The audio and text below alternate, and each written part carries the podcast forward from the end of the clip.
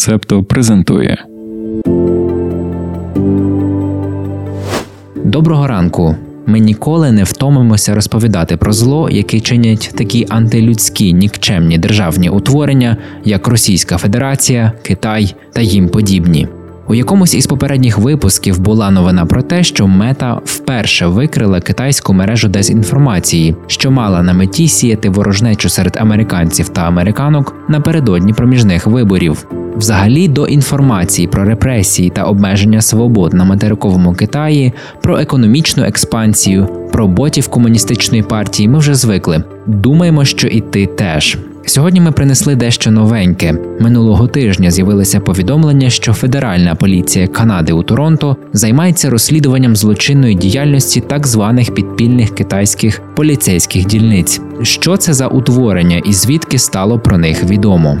Ще раніше іспанська правозахисна група Safeguard Defenders заявила про те, що поліцейські служби Фуджоу та Цінтянь спільно відкрили 54 закордонні сервісні центри у 25 містах 21 країни світу, включаючи Канаду. Правозахисники та правозахисниці навіть визначили потенційні місця знаходження цих так званих сервісних центрів. Серед них житловий будинок, комерційна будівля та міні-маркет у Торонто.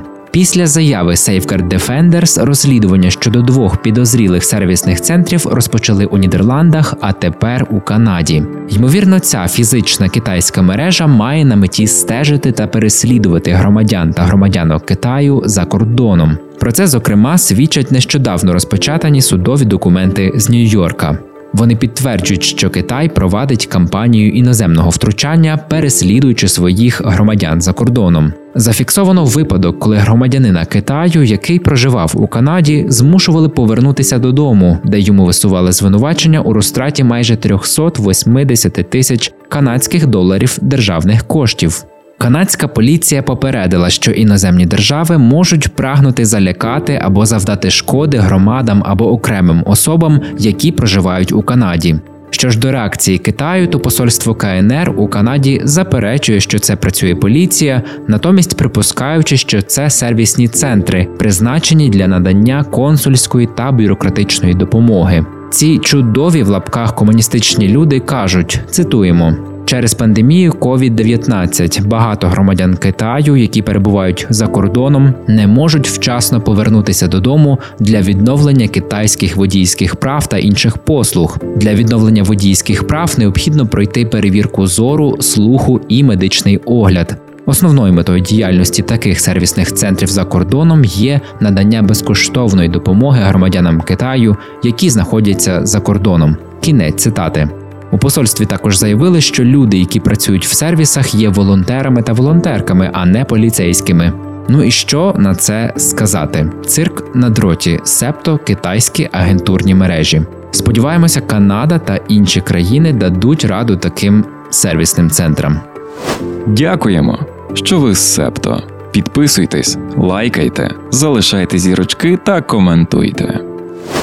Думаємо, тобі доводилося бачити сумні новини з південної Кореї, де під час святкування Геловіну в Сеулі через тисняву загинули щонайменше 156 людей. Нагадаємо, що у ніч на 30 жовтня здебільшого молодь зібралася біля готелю Гемілтон у популярному сеульському районі Ітевон, який відомий активним нічним життям. Місцеві змі повідомляють, що близько 100 тисяч людей зібралися, адже це було перше за три роки пандемії COVID-19 святкування Геловіну в Сеулі. Надзвичайна ситуація сталася у вузькому спуску біля готелю.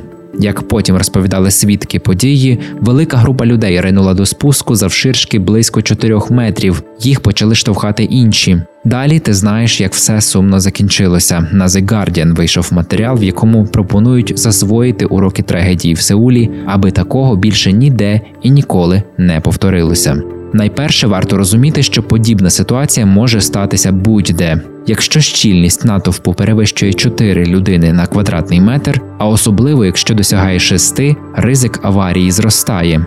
Тиск натовпу може статися, коли забагато людей штовхається в обмежену територію, наприклад, під час входу чи виходу. Люди можуть бути настільки затиснуті, що більше не здатні роздувати свої легені, і є ризик асфікції.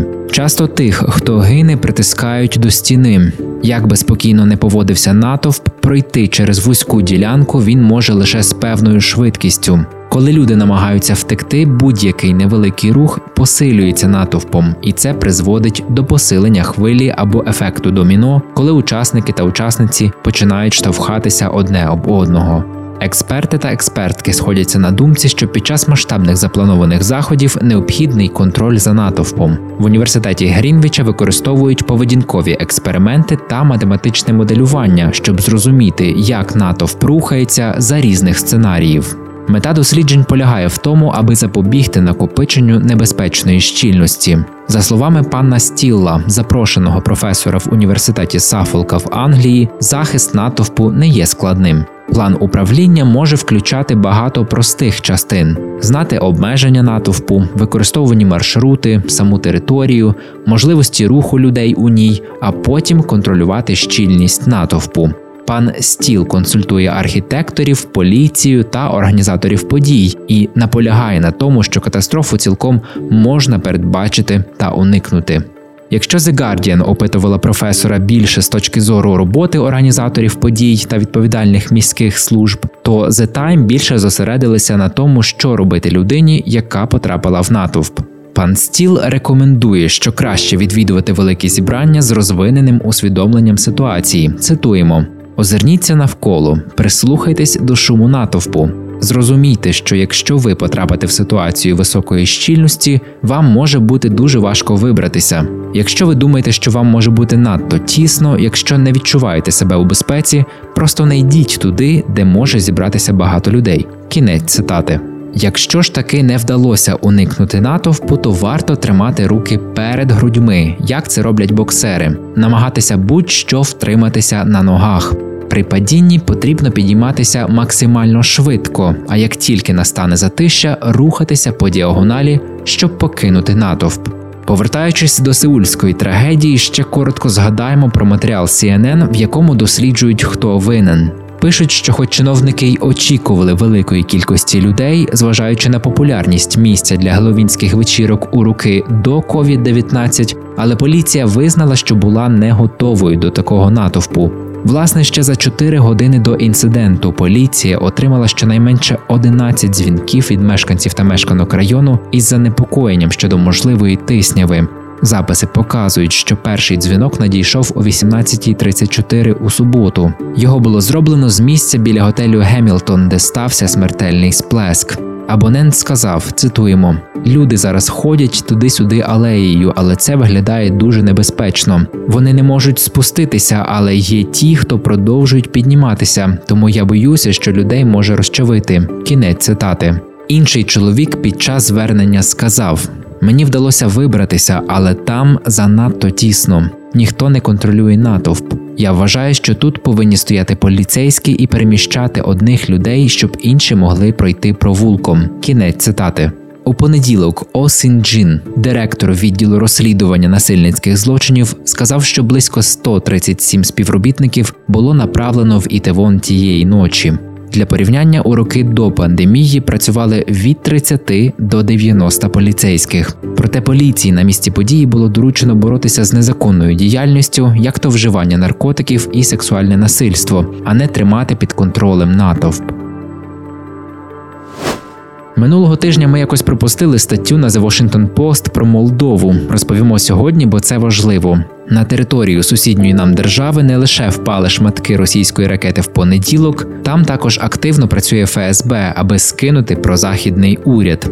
Американське видання зробило про це матеріал на основі документів, якими люб'язно поділилася з ними українська розвідка. Минулого місяця тисячі людей зібралися біля президентського палацу Молдови, закликаючи Маю Санду піти у відставку. За протестами стояв Ілан Шор, лідер опозиційної партії, який зараз в еміграції у Ізраїлі. Дуже скоро російські високопоставлені чиновники почали хвалити політика та пропонувати дешеву газову угоду, якщо його партія отримає владу. 35-річний Шор, якого ФСБ називає молодим, є провідною фігурою в спробах Кремля дестабілізувати Молдову. Про це свідчать не лише документи від української розвідки, але й інтерв'ю з молдовськими, українськими та західними офіційними особами. ФСБ вивела десятки мільйонів доларів з деяких найбільших державних компаній Росії, щоб розвивати мережу молдовських політиків і переорієнтувати країну на Москву. Зважаючи на це, Міністерство фінансів США минулого тижня наклало санкції на російські та молдовські організації та окремих осіб, включаючи Шора. Наприкінці вересня керівний контроль над двома основними проросійськими телеканалами Молдови був переданий близькому соратнику Шора. Це дало йому важливу платформу для просування орієнтованого на Москву порядку денного. Крім того, перехоплені комунікації показують, що ФСБ направила групу російських політтехнологів консультувати партію Шора. І згідно з документами, саме російські спецслужби контролювали угоду, в якій російський олігарх придбав один із головних активів Шора, щоб захистити його від переслідування відповідно до закону. Росія десятиліттями провадить дестабілізаційні кампанії в Молдові. Зараз офіційні особи Молдови та США побоюються, що подібні дії Кремля можуть тільки посилитися, оскільки Росія зазнаватиме подальших втрат в Україні. Молдова особливо вразлива до російського тиску через його майже 100% залежність від російського газу. Більш ніж п'ятикратне підвищення цін на газ цього року сильно вдарило по населенню країни, а рахунки за електроенергію тепер становлять понад 60% від витрат на життя середньостатистичних мешканця чи мешканки Молдови. Газпром скоротив постачання до Молдови на 30% цього місяця і погрожує подальшими скороченнями в листопаді. Російські авіаудари по енергетичній інфраструктурі України ще більше посилюють тиск. Україна постачала 30% електроенергії в Молдову, але після бомбардування українських електростанцій молдовському уряду довелося звернутися до Румунії. Зараз буде інформація, від якої ми реготали вголос, хоч насправді треба плакати. Вгадай, в кого Молдова купувала решту 70% електроенергії в Придністров'я. Так, так, це територія Молдови, яка окупована російськими військами. Там є електростанція, і ось минулого тижня у Придністров'ї заявили, що різко скорочують обсяги виробництва електроенергії через скорочення постачання газу Газпромом. Офіційні особи побоюються, що організовані шором протести, хоч і відносно невеликі зараз, можуть посилитися, коли настане зима. Енергетична криза може бути використана для повалення уряду.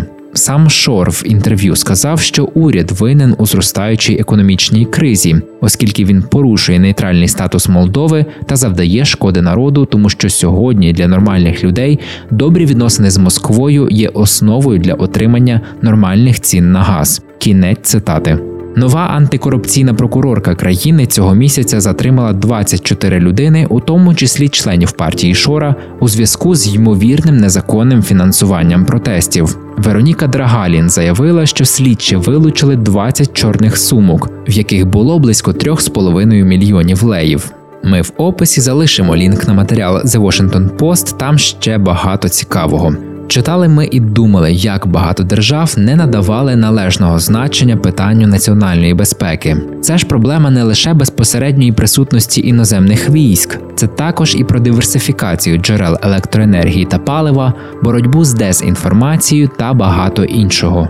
Вчасно про це не подбаєш, потім не лише по твоїй країні топчуться, але й з твоєї території запускають ракети та ударні безпілотники по інших державах. Ти розумієш, на кого ми натякаємо. А зараз будемо переходити до останніх новин на сьогодні, але спершу маємо три справи до тебе. Перше, недавно відбулися вибори у Бразилії. Доволі резонансна подія, але ми її якось обійшли в допіо. Чи цікаво тобі дізнатися про нового президента та цей справжній бразильський серіал про вибори? Якщо так, дай нам знати. Ми напишемо пост в телеграмі. Друга справа лайки і підписки. Нагадуємо, що твої реакції дуже допомагають в просуванні контенту, особливо якщо ти нас слухаєш на Ютубі. Новому каналу дуже потрібна допомога. Ну і будемо безмежно вдячні, якщо розповідатимеш про допіо у своїх соціальних мережах. І третя справа: сьогодні ми публікуємо наш новий подкаст Немали дівки клопоту. Слухаємо тизер.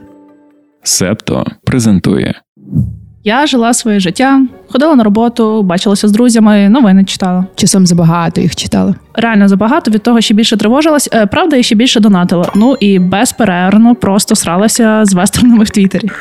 Угу. А я між тими срачами ще бімо вигулювала. Блін, я так завжди хотіла собаку мати, але от щось ніяк. Взагалі щось маю дуже багато такого, що б я хотіла спробувати. І ніяк не могла наважитись. Угу. Але я от почала кидати виклик своїм звичкам.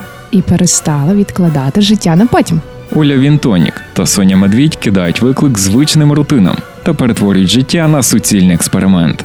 Значить, я нарешті спробувала не скролити новини весь час. А я ще ходила в кафе з друзями і тільки пила вино. А що то тепер по закладах заборонено тобі їсти? Так, і мені вдалося. І засинати без телефону насправді виявилося набагато важчим. То не до мене, я взагалі провалила то випробування. Тиждень не читати новин, перестати їсти поза домом, засинати без телефону в руках, жодного дня без спорту, жодного дня без благодійності. Давай зробимо це. А давай. Чи вдасться? Слухайте в подкасті Не мали дівки клопоту від Септо.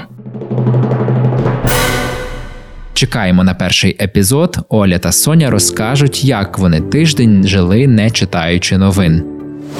Стіки до ранкової кави про події стисло.